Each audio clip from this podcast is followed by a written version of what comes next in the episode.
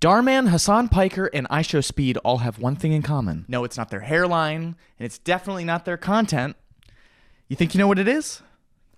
That's it.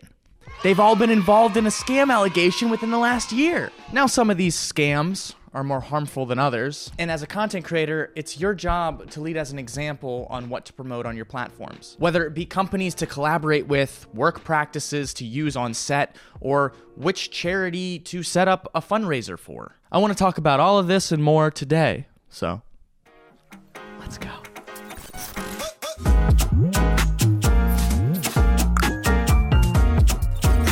all know about the crypto scam that IShowSpeed found himself wrapped up in a while back. You know, the one with fake Ronaldo.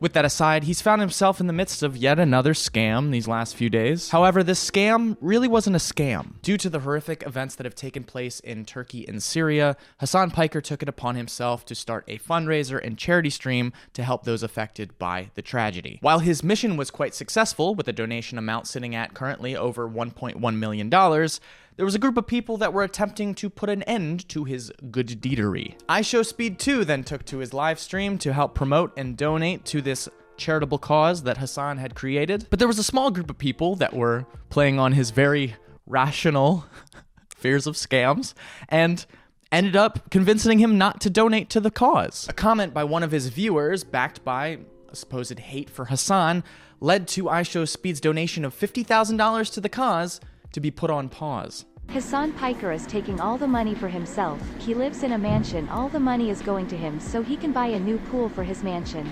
Yo, chat, what is going on? Speed, it's a scam. I am being. It's a scam? Bro, I don't.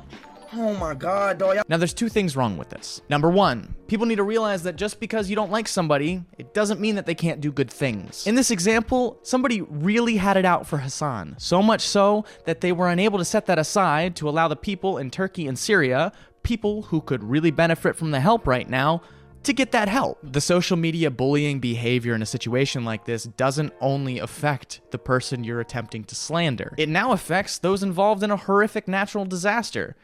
And yet, people still don't seem to see it that way. Now, number two, we all know how good IShowSpeed is at recognizing the real things from the fake.